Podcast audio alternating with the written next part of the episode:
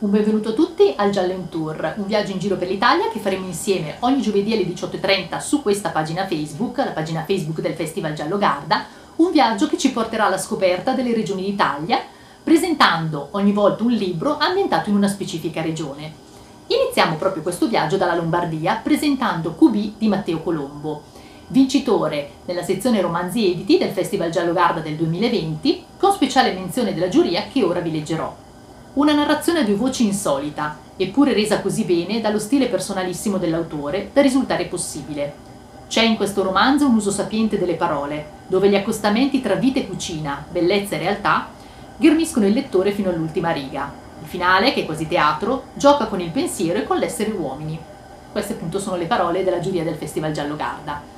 Allora, il romanzo a me è piaciuto molto, molto originale, soprattutto per lo stile. Ambientato nella pianura padana, la nebbia la fa un po' la padrona. La nebbia apre proprio questo romanzo, è, è quasi una garanzia per il protagonista. All'interno di, ehm, di questo paesaggio grigio, nebbioso, c'è un'oasi che è proprio il ristorante stellato eh, del protagonista, che è lo chef Botero. Eh, questo ristorante stellato che ehm, i Beckett, in cui praticamente si svolge l'intera storia. All'interno del, della cucina viene compiuto un omicidio, più precisamente l'omicidio di Tony, l'assistente di Botero, questo ragazzo che è venuto dal sud Italia proprio per imparare il mestiere. All'interno della cucina eh, vengono anche descritti i personaggi, si dipana l'intera storia, viene, si infittiscono i misteri, si sciolgono un po' i nodi del passato e soprattutto viene risolto eh, il mistero finale, quindi viene trovato l'assassino. Quindi un po', eh, l'omicidio non è l'unico omicidio, ma ci saranno altri omicidi che avverranno sempre ovviamente nella cucina, quindi la cucina è però la protagonista del romanzo. Ma non solamente per quanto riguarda la storia, la cucina è protagonista anche per quanto riguarda lo stile. Pensiamo infatti che l'autore è molto bravo a fondere il linguaggio culinario con il linguaggio del romanzo noir, in un modo che risulta molto credibile e molto originale. A me è piaciuto tantissimo, poi vi leggerò proprio un brano che eh, illustra bene proprio quello che sto dicendo in questo momento. I protagonisti della vicenda. Allora, il protagonista principale è sicuramente lo chef Botero, questo Armani della cucina, un eh, personaggio un po' austero, un po' puntiglioso, preciso, non troppo simpatico.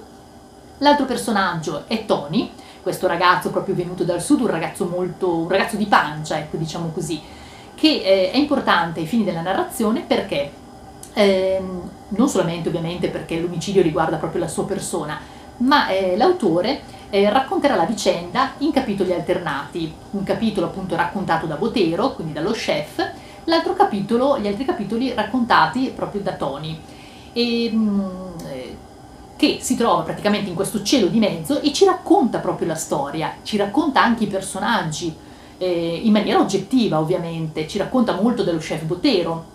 Quindi anche originale proprio questa, questa struttura proprio stilistica del romanzo. L'originalità lo abbiamo anche proprio nella, nell'appartenenza, del, nella narrazione di, dei cinque sensi, quindi praticamente noi eh, leggiamo e sentiamo tante volte gli odori. Io ad esempio in un passaggio particolare in cui prima di un omicidio viene preparato questo piatto di spaghetti al pomodoro, eh, la descrizione è talmente minuziosa ma talmente precisa che io proprio sentivo il profumo di questi spaghetti, quindi proprio Molto, molto, molto, molto bravo l'autore sicuramente. L'originalità viene anche dal titolo, il titolo è Q B, allora Q B scritto in piccolo, noi sappiamo in cucina è il quanto basta. Q B qui è scritto in lettere maiuscole e proprio sono le iniziali del protagonista, quindi è Quinto Botero. Molto originale proprio anche la, il titolo stesso. Ehm, che cosa vi devo dire? Eh, per non spoilerare troppo, io leggerei proprio subito questa parte, vi dicevo, proprio in cui il linguaggio culinario entra nel linguaggio del noir, fondendosi proprio a meraviglia.